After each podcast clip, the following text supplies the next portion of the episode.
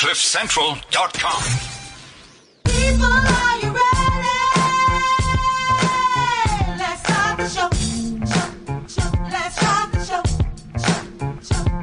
Don't worry about the president. He can't stop us now. He can't stop us now. Calling out to all area group, we gon' make this shit happen right here, right now. Calling out to all we gon' make this shit happen right here, right now. Welcome to it. Welcome to the Bounce Show this Monday. Wow, the Proteas have just beaten the Aussies. What a test match that was. After day one, they were getting a serious dicking. It was six of the best trousers down. It was not good. And all the Proteas fans were dejected, like, well, like most SA fans now without the sport. But then day two, well, it got even worse. Dale Steyn kind of broke his shoulder again. But they've come back and they have just, just won. We've got Dan Liebke from Australia be joining us just in a bit. And he'll be giving us a more somber aftermath perhaps, but knowing Dan, he'll see the lighter side of this. And as always, he's a fantastic cricket pundit. So could be very excited to have him on. We've also got rugby to talk about. We've got football to talk about. We've got Andy Murray and tennis to talk about. You have come to the right place. Whether you're listening live, chat to me on the Twitter at Follow the Bounce. So we can pick up your talking points there. Or if listening on podcast, always feel free to drop me a mail or just tweet me after the show. It's ben at thebounce.co.za and at Follow the Bounce on Twitter. We need to get right into it. We've got so much to get in. My, my friend AK is back and he's got the weekend sort of wrap up as far as what we look out for. There was, sure, I, I was away and I'll get into what I did in the weekend a little bit later in the show. But, uh, yeah, there was just so much action. And at the time, it was good action. It was just like, I'm so tired of seeing our teams losing, dying, rolling over. Not this week though. Which is so exciting. As you can tell, exciting, exciting intro. But anyway, AK, over to you. Yeah.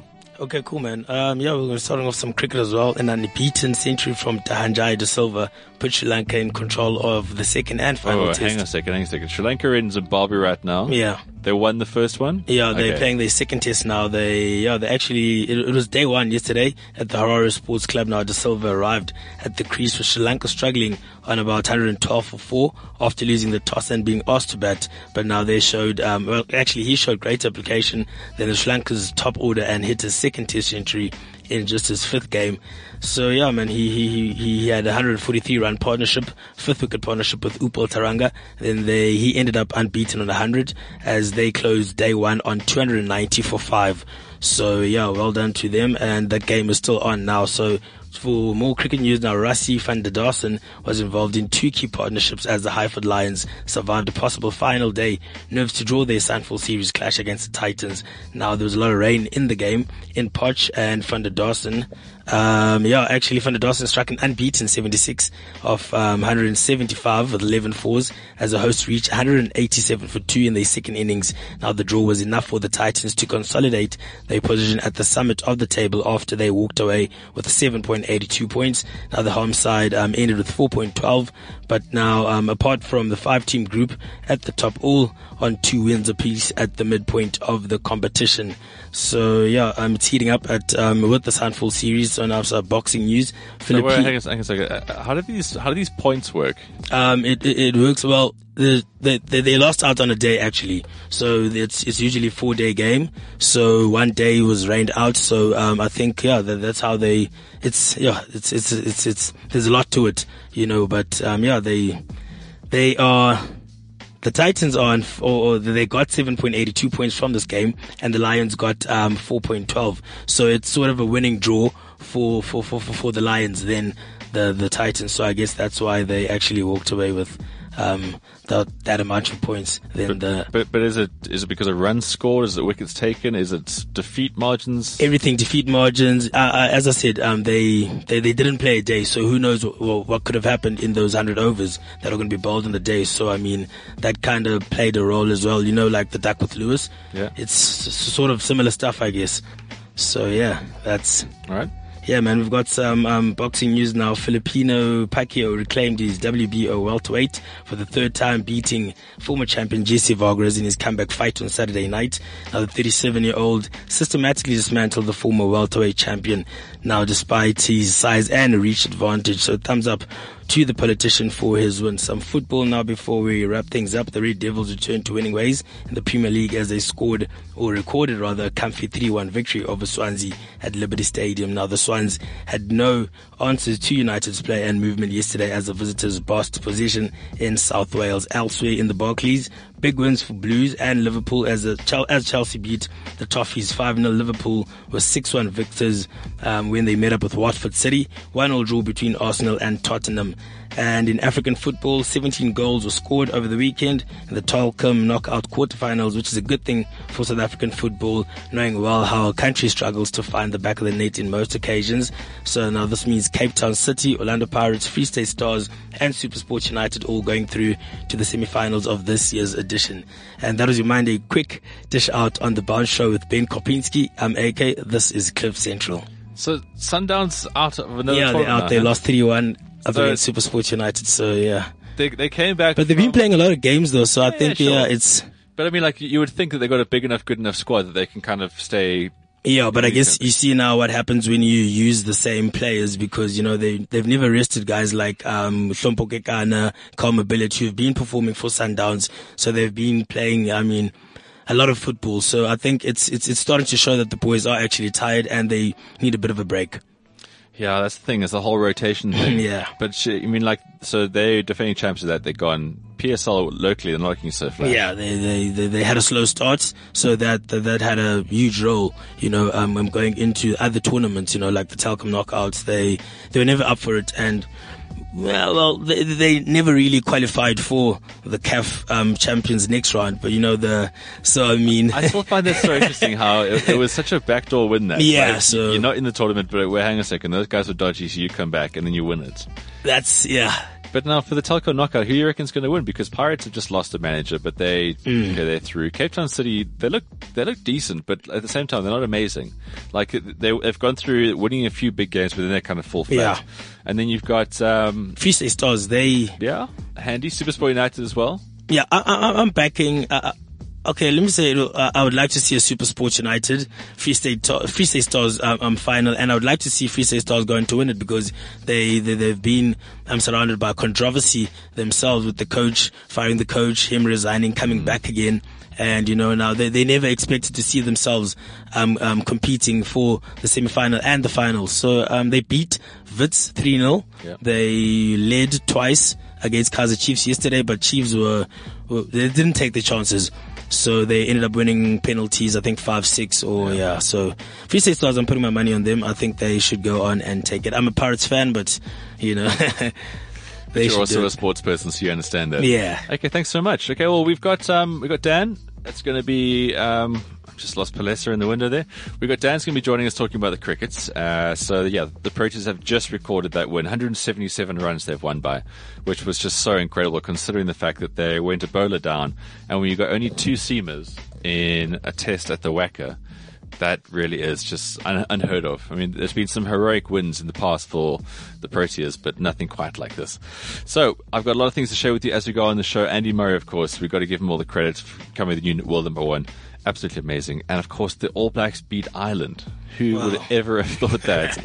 I wouldn't have, but I, like that game, I didn't end up betting on it. Um, I just thought, no, I didn't, I didn't feel too good about this. It's going to be in, in America. It's a strange place for these people. They could be distracted. So, um, yeah. Anyway, let's get into the cricket now. We've got Temba Bavuma being such a hero. Uh, there's the run out. He was bowling bloody well earlier. So we're going to get this. Let's intro into getting our chat with Dan on.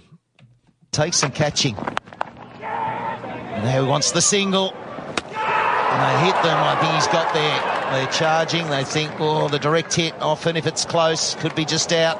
and the pick up and throw was quick. I tell you what, it's going to be close. Oh, I think he's out here. This is sensational fielding from Bavuma. Wow, can you believe it? A run out. That's creating something from nothing. Energy in the field. Wonderful stuff on the huge wicket You can load the big of screen. David The Warner. Look at that. out. Well done, Bavuma. Great fielding. Wow. And it was brilliance in the field. Warner thought he was home, and I'm not sure that he wasn't really pushing that bat out in front of him. Bavuna, Bavuma doing some terrific work there from uh, short point. He's in midair when he's fired that thing. Well, he is starting from off the back foot. He was well behind the crease when he played the shot. And when you're playing off the back foot like that, there is, it just takes a little bit of time to get started. But how he's, how he's done that, I, you know, sometimes you see guys pick it up and fire it underarm and then they sort of go in the air after they've let go of the ball. But he actually picked it up and got himself into the mid-air before That was he maybe one of the highlights of the match for me because look, Warner's their best batsman without doubt. So uh, we're going to cross over to Dan now. Dan, was that was that run out the best you've seen since Jonty pissed Inzamam-ul-Haq off in the nineties? I think it could be. It was pretty special, wasn't it? I've I've seen it so many times on replay now that I can um I, I can visualize it just listening to that audio there. Well, yeah, it was such a, a pivotal stage in the game because, well, I don't know how to actually start this without trying to sound smug, which I'm not going to, and it's not the reason I want to chat to you today. I just thought that that run out just showed that this team has so much fight in it, and it's going to be a great series. But are you surprised at all by what's happened here from from your side, from your perspective? Uh, I'm a little surprised at how easily they they uh, that South Africa managed to come back, given that they lost Steyn, that they you know effectively uh, they didn't have AB de Villiers there. Amla didn't do anything the entire test, so South Africa were, were just brilliant the way they came back, and I really I, I was really surprised at how much Australia capitulated. I mean, we we got used to seeing them capitulate over in Sri Lanka, but to see them do it at home, that's that's something else. Do you almost feel like um, the cracks that were shown in Sri Lanka were kind of ignored because it was subcontinent, and people almost think, well, uh, you know, spinning pitches they don't really matter? I'm not. I'm not sure they think it, they don't really matter. I just think that they suspected that wouldn't be as relevant. Well, particularly on the WACA, for example. Yeah. Um, but yeah, Well, it is a bit of a frustrating start. So, um, just personnel wise, looking at it, just to kind of review, uh, I mean, it just happens so quickly. I really thought that while I would interview now, there would still be a fight on our hands. But, um, Temba Bavuma, who would have known it? He's also a fearsome fast bowler. On top of the fact he's a handy batsman, a good, uh, good fielder. So, uh, bat- batting wise, this opening partnership's now going to be rocked because apparently, uh, Marsh has a broken finger, so he won't play in the second test. yeah. This is what I hear. Uh, Australia had announced that there were going to be no changes going into the second test, so th- uh, this is presumably their loophole to get around that. But they, they I think they broke the wrong Marsh's finger.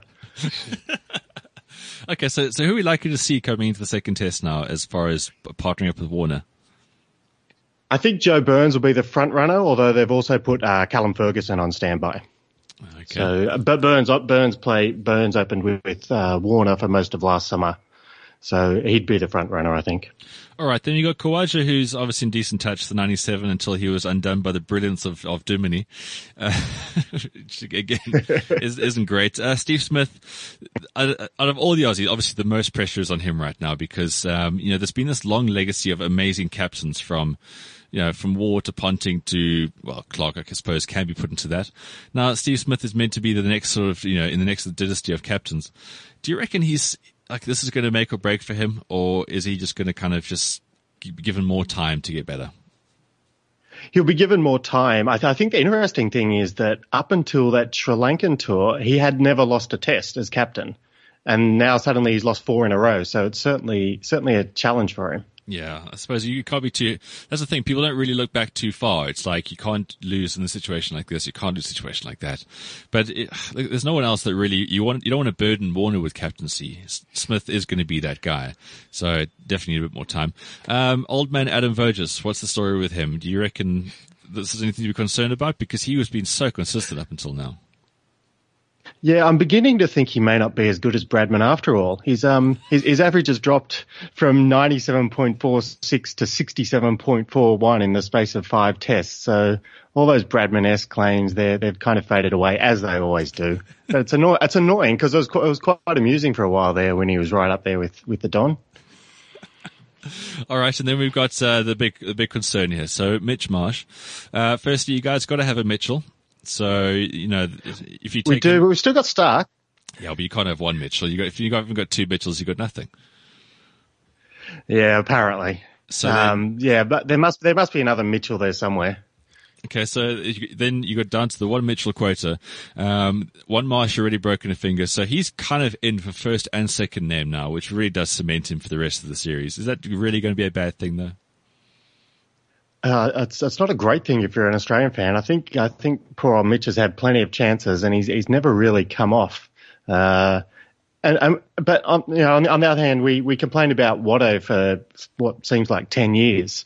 So I think Marsh just, you know, slotted into the Shane Watson frustration number six slot almost seamlessly. Yeah, fair enough. Uh, Nevill looks pretty handy. Uh, obviously decent with the gloves and um, 60 knot RTO with cemented. Now, going into this bowling attack, right, is it going to change much as far as um, with the changes of the pitch? I mean, is Hobart going to say maybe bring someone in a little bit slower, like another spinner, or is this going to be pretty much the, this is the, core four bowlers going forward now? Uh, I, I, think unless somebody breaks their fingers, um, there, that'll be be the same squad. I guess the question is whether Many comes in for, you know, they, they probably don't want to get rid of Starc or Hazlewood. Will, will he come in and re- replace uh, Siddle? Pro, mm, maybe that. I mean, they, they could perhaps do with a, a fresher bowler, mm. but uh, uh, I'm, I'm, not sure. They're, they're, not going to bring anybody else in if, if their claims over the last few days are to be believed.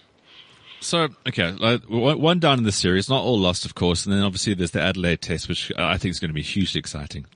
And taking away someone like I'm going to the Adelaide test. Oh. I'm, I'm, very excited. Well, I'm massively jealous. That's going to be incredible.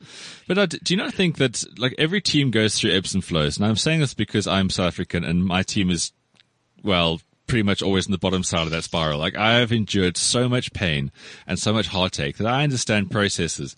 Is it is it a bit of a surprise for you now as, as an Aussie in cricketing sense to actually see a team that's more than mortal? It's actually quite flawed. Or is this kind of like something you guys aren't completely surprised about? I'm not really surprised. It's been going on now for oh, close to a decade of uh, pr- pretty much since Warne and McGrath retired. It's been a average to maybe slightly above average team with the occasional peaks above that and the occasional dips below that. Um, but you know, I had 15 years of watching Australia be one of the best teams ever, and yeah, that's that's plenty. That's enough for one lifetime. But yeah, I, guess it's like an aura. Like like when we wake up in the morning to watch cricket, it's, it's like genetically ingrained in us that we're about to take a hammering ever since the days of Warne versus Cullinan. So when I, yeah. when I woke up this morning, I thought, hang on a second. Are we actually just not paying attention to things? Because this is now the Proteas third win at at the WACA itself, and out of four, the other one was a draw. It's like we can finally actually look at things. The invincibility of the Australians is well and truly gone, and the fact that they can even collapse to spin at home is also something that's completely new for us to see. Yeah, uh, but uh, I guess it shouldn't be too surprising. I mean, South Africa won their last two series where they've come to Australia, so uh, there's certainly they certainly should have some confidence there that they can they can do it in Australian territory. Australia haven't beaten South Africa at home since I don't know 2004, I think.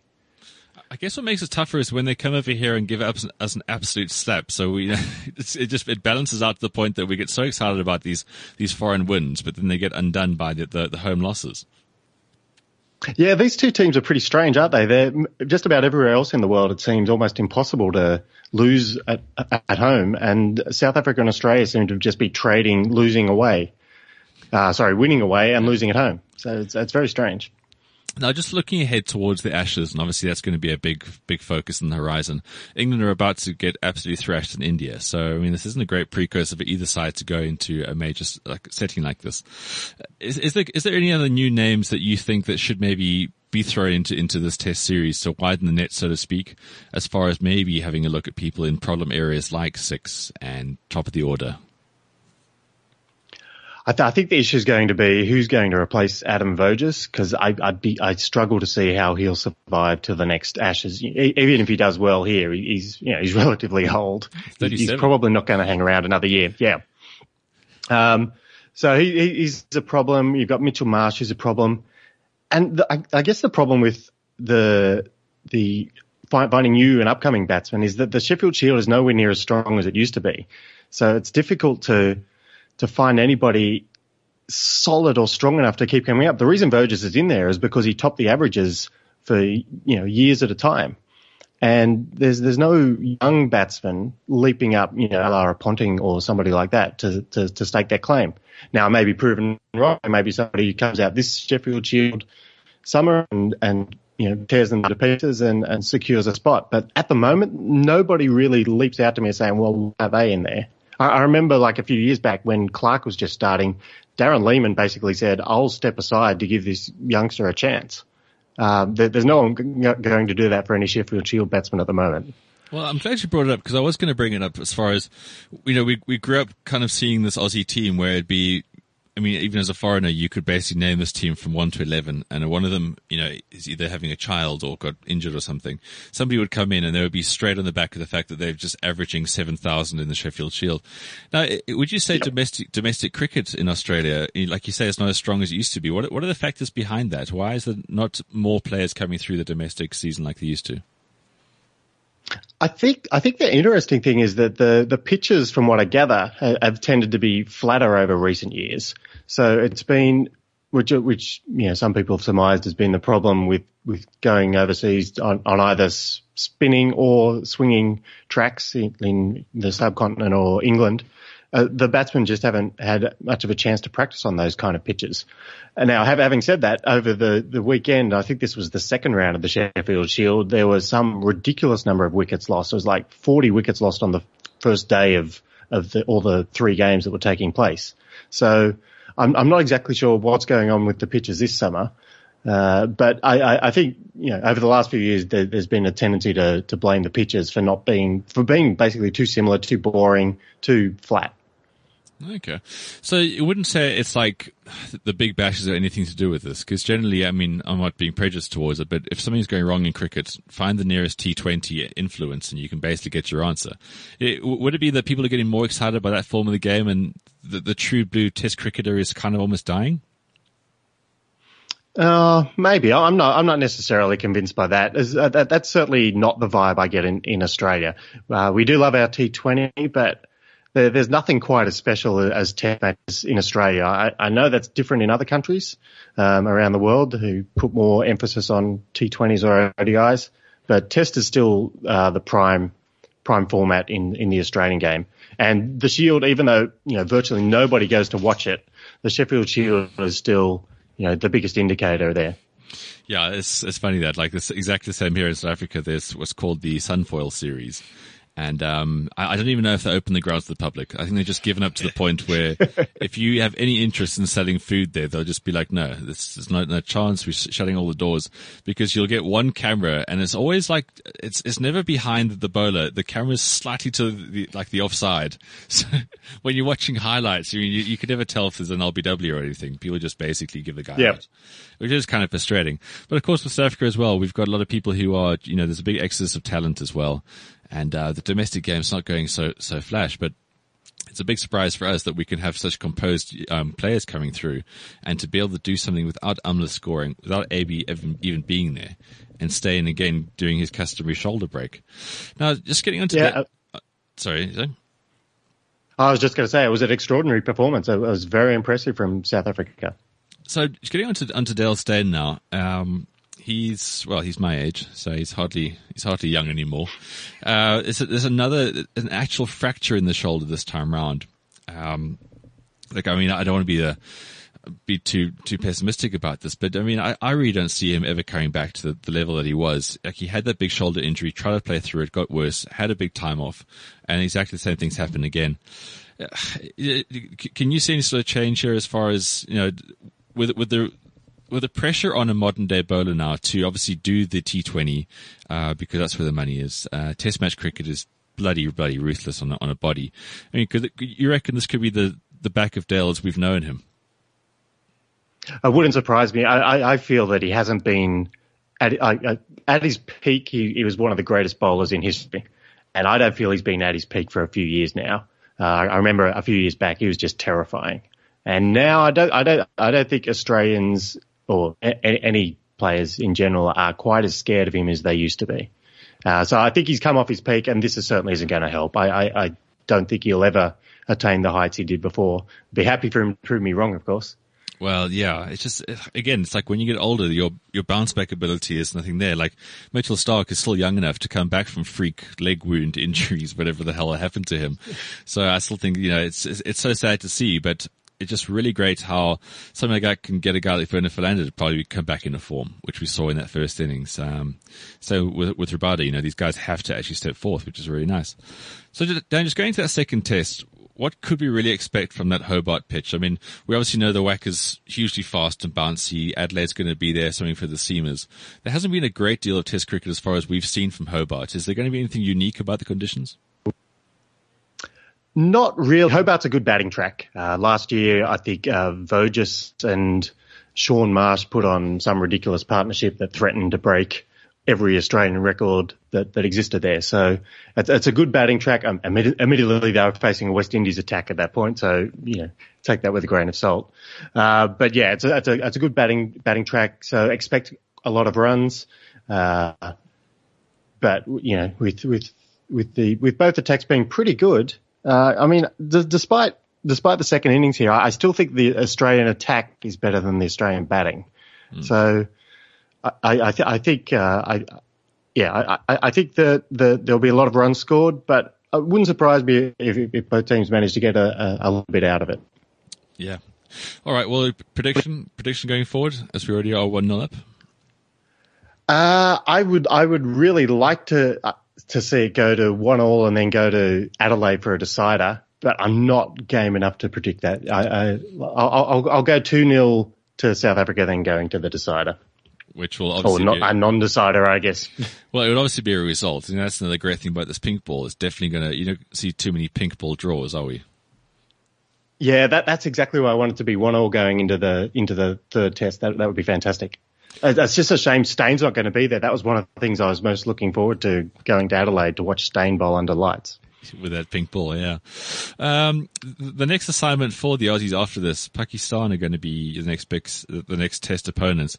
What, what do you make of that side at the moment? You know, obviously they've been playing in the UAE where I think teams get bored more than beaten as far as those, those wickets are concerned. Do you reckon they're going to be able to translate all this sort of supposed home form into the, into the Aussie conditions? I think they'll struggle. I think um, most subcontinent teams struggle when they come to Australia. Uh, they, they certainly don't find it as easy to adjust as South Africa do. Uh, having said that, and that they, they were recently ranked the number one team in the world for a reason. Uh, they're they're a good team. You've you've, you've got Misbah, you've got Yunus Khan, so they, they've got a strong batting lineup. They've, they've got good spinners. They've got you know a, a good attack in general. So I I, I think they'll struggle. I, I think, but if South Africa can, da- can damage the Australian confidence and get the the selectors you know mixing and matching and picking you know new players, then Pakistan could be in for a chance. I, I'm sure Pakistan will be cheering on South Africa. Very nice. Um, so what else, what else is happening right now on the internet as far as your writing and that kind of stuff is concerned? I, I thoroughly enjoy the fact that you're taking old matches and giving player reviews. Now, if you haven't, if you're not familiar with Dan's work at the moment, um, he writes mostly for the Roar, right? Yeah, mostly for the Roar. I do a little bit for the Greenfield Post, and I've done a little bit for Cricket 365 as well recently. And uh, Dan does the greatest uh, player reviews on matches. I- I'm looking forward to this test match. I'm sure it's an absolute meaty affair. But the, the whole thing about doing past past matches, absolute genius. Thank you. Yeah, yeah. I've just started doing, and South African fans probably won't want to read this one, but I'm doing the 1999 World Cup semi-final. So feel free to give that a miss if you're a South African fan. That I'll. Um, uh, that's all I've got at the moment. All right, cool. All right, so you can find more about more from Dan. Uh, Dan's commentary throughout the matches is is, is, is that's most of the reason to be on Twitter during a game. That's at uh, Lieb Cricket. So it's L I E B and then cricket. You can find in there, and then uh, just follow him on Twitter. You can find all the links to the various articles and stuff. He's actually pinned that uh, that um, essay. meltdown semi-final with the player reviews there for your reading enjoyment. Dan, thanks so much for your time. Um, hard luck in this first test. It's going to be very interesting, and hopefully it does get to that um, decider in Adelaide. I'm saying it because I'm trying to be neutral. It's my new thing. Very good, Ben. Thanks a lot. Cool. Thanks for your time, Dan. See ya.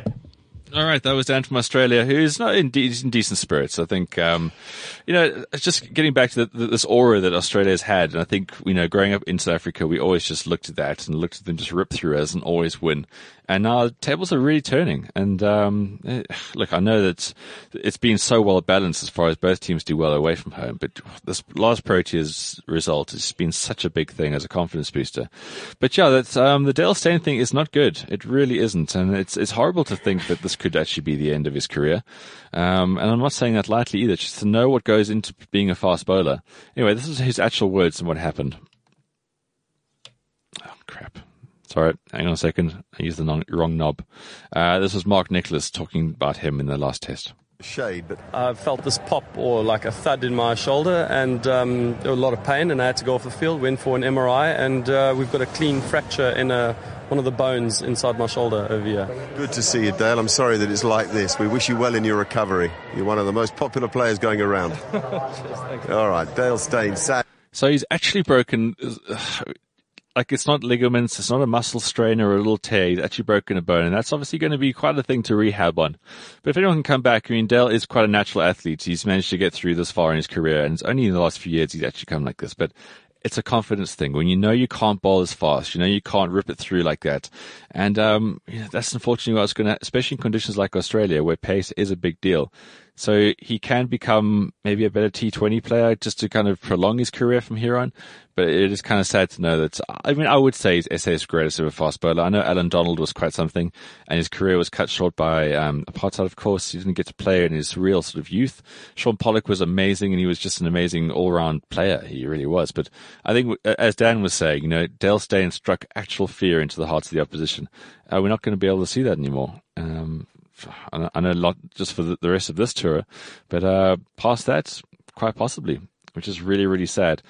Anyway, we must uh, get into a couple of other things. I told you it's been an exciting weekend of rugby. It was an exciting weekend for tennis. So let's start with the tennis there and just come to terms with the fact that Andy Murray is the new number one in the world. It's been his greatest season ever, and after 76 weeks of being number two, he's now the world number one. It's been quite a year for Andy Murray. He's been playing some incredible tennis, maybe the best he's has ever played. The pursuit for number one of the world is an extra motivation for him, and you can see the way he's been playing. And he's playing amazing all year, but uh, especially last few months. With the dominance of Roger, then Rafa, the same was doing Novak, and now basically Andy is taking that part. The way Andy's been playing, he's been playing like the best player in the world. It's great to see someone is trying to get number one. He's playing great tennis this year. Probably nobody deserves it more than Andy. He's one of the best players in the history of tennis. He wants to win every match, every point, and I think he deserves it. It's Andy Murray who heads to the Barclays ATP World Tour Finals in pole position. Andy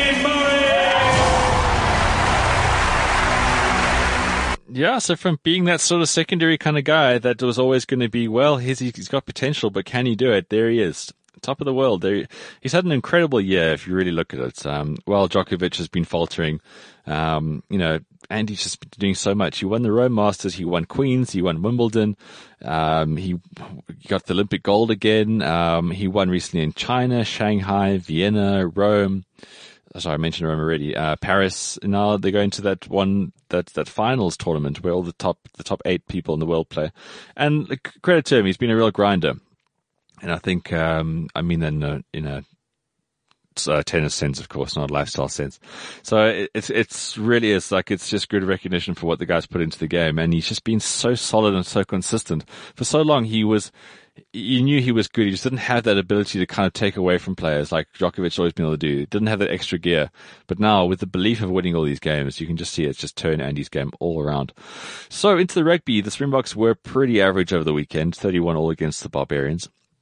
Now the Barbarians team is always a bit of a thorn in the side of the Springboks and, um, well, there's, there's various reasons for it, but uh, this was an opportunity for us to see some of his other talent, and credit to him to supporting a squad system in this one. Um, the loose trio was useful, so useless though. They were just completely outbossed the whole way through that match. So it's very difficult to kind of get any sort of ascendancy when you're on the back foot at the breakdowns and, um, you know, securing good second phase balls. So that's going to be a massive worry because you know the English team, even with all their injuries uh, this coming weekend, are going to be so strong in all the forward exchanges. That's they, they pride themselves in that, and they always have been so good like that. So it's difficult to see how the Springboks can possibly win it. I know the team's going to be slightly different this coming Saturday, but how on earth they're going to get ahead of England right now, I, I just don't see it. I, I, if they get less than sort of 12 points a loss, I think that's going to be quite an achievement. But there was, I suppose, some shining light in the back line over the weekend. Um, Francois Venter was pretty handy on the outside centre berth, which is pretty much open to him, seeing as Jean de Jong is not there on tour. Jesse Kriel has now gone home because he injured himself in the weekend. So Francois Venter is very much going to be in there. But now, uh, Rohan Janse van Rensburg has been kept on because of injury cover for Jesse Kriel. But then you got to think, should they go and play De Allende, who hasn't been great, but obviously he's got the most experience as a number 12? Or is it the chance of saying, well, look, we haven't got the players we want right now. Allister Coetzee, I know he's not saying Janse van Rensburg was not going to be in his team ever. He just didn't want him at this stage because he was surplus to his current requirements.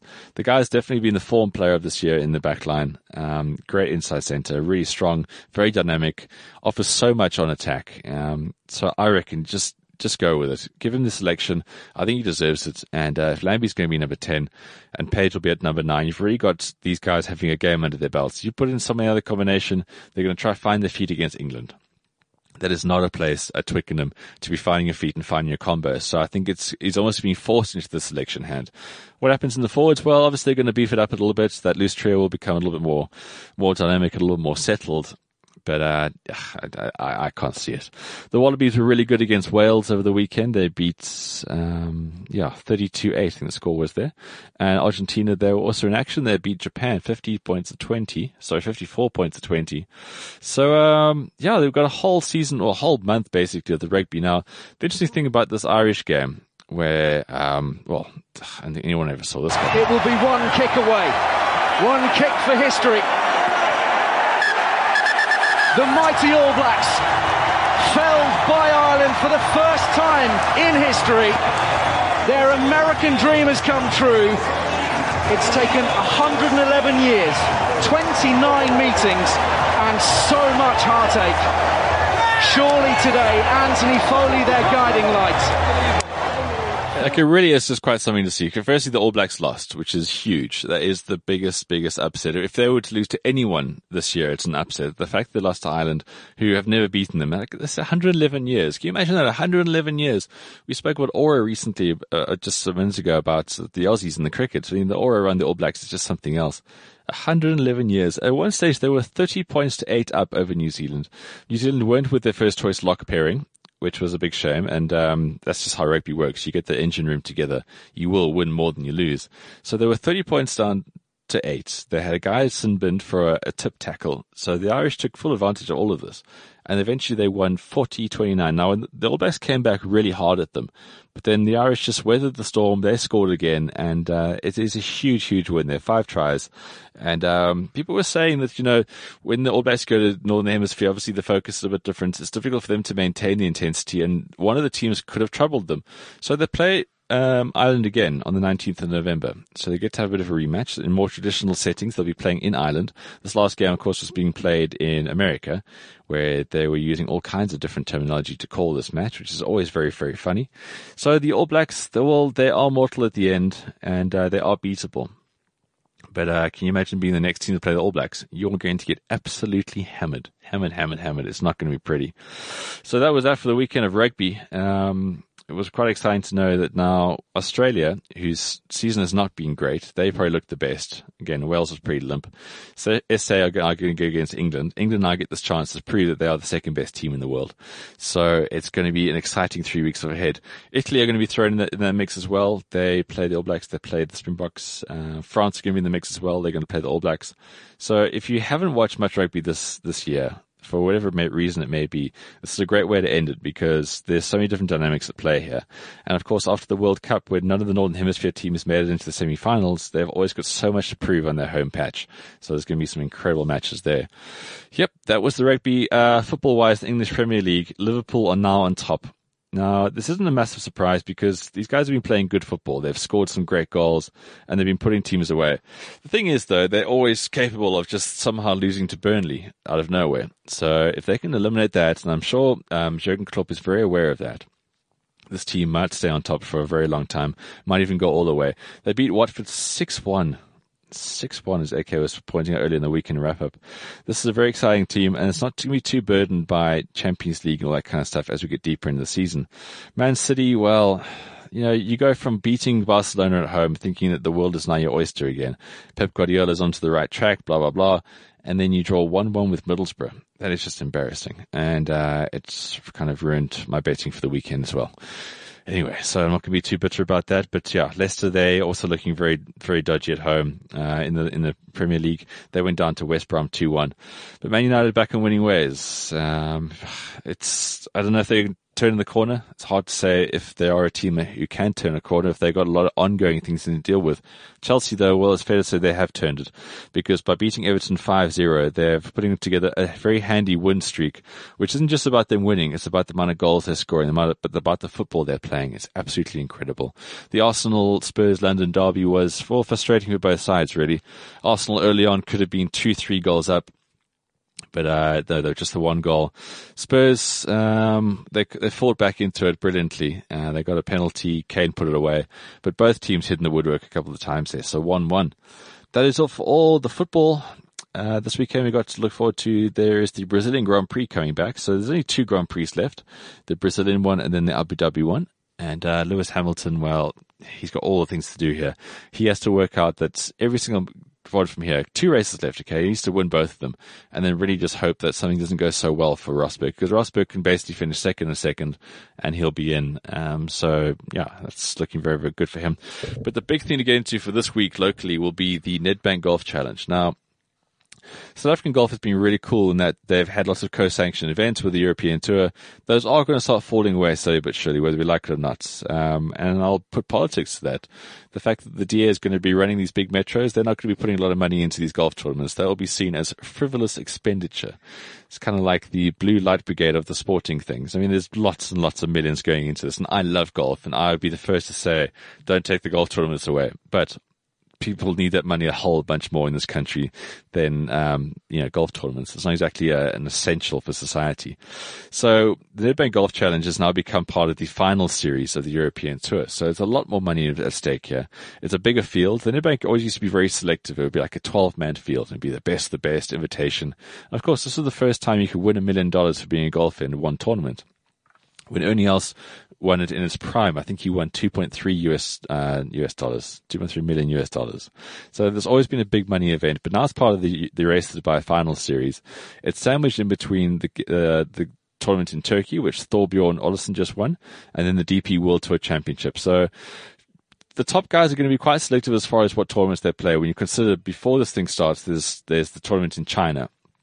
So I don't think you're going to see the, the real big guys going from China to Turkey to South Africa back to Dubai. It's just too much travel wise. It's difficult to kind of prep, prep for yourself around these tournaments.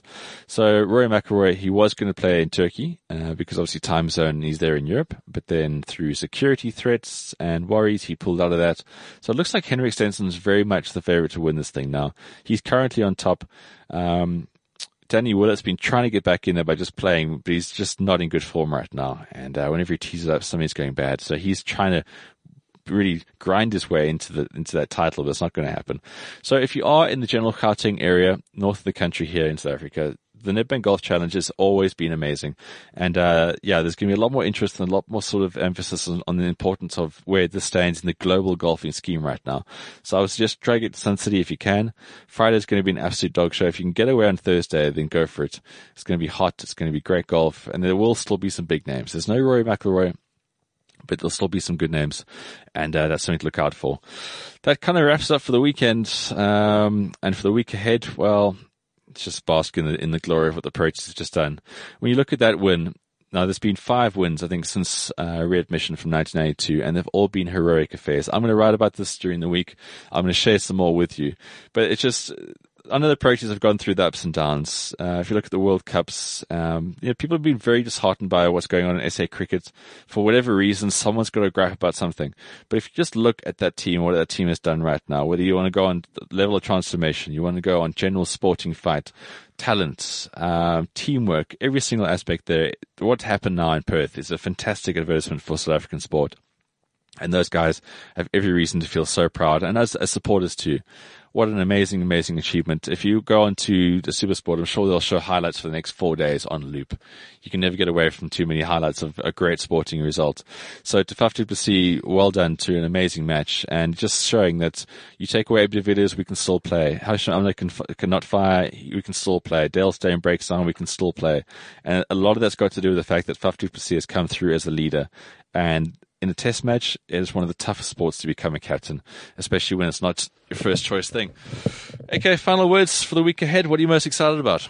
Um, what's happening this week? Um, is the there's no UEFA playing, right? I'm I'm not sure what's happening, but I, I always just catch. Be, yeah, a little bit later. There's a bit of, bit of a break. Yeah, so I always catch my my sport as as as the day comes. I don't usually plan ahead on what to look out for, but yeah, man, I'm, I'm pretty excited for the England and um England and Springboks. I know we're not going to get a good result, but yeah, man, um, I, and I'm one of those guys who've, who've actually not who've actually have not been watching a lot of rugby throughout the year, so I think I should just you know knuckle down and watch the remainder of this um end of the year Northern Hemisphere tour. Well, the English thing is going to be one of those learning experiences. It's like, well, we know we're not going to win, but what are we Yeah. going to do in learning? And uh, obviously, the, the, in the press all week, we're not going to hear we're not going to win. They're going to hear about these false sort of confidence they're going to try to bring into the game.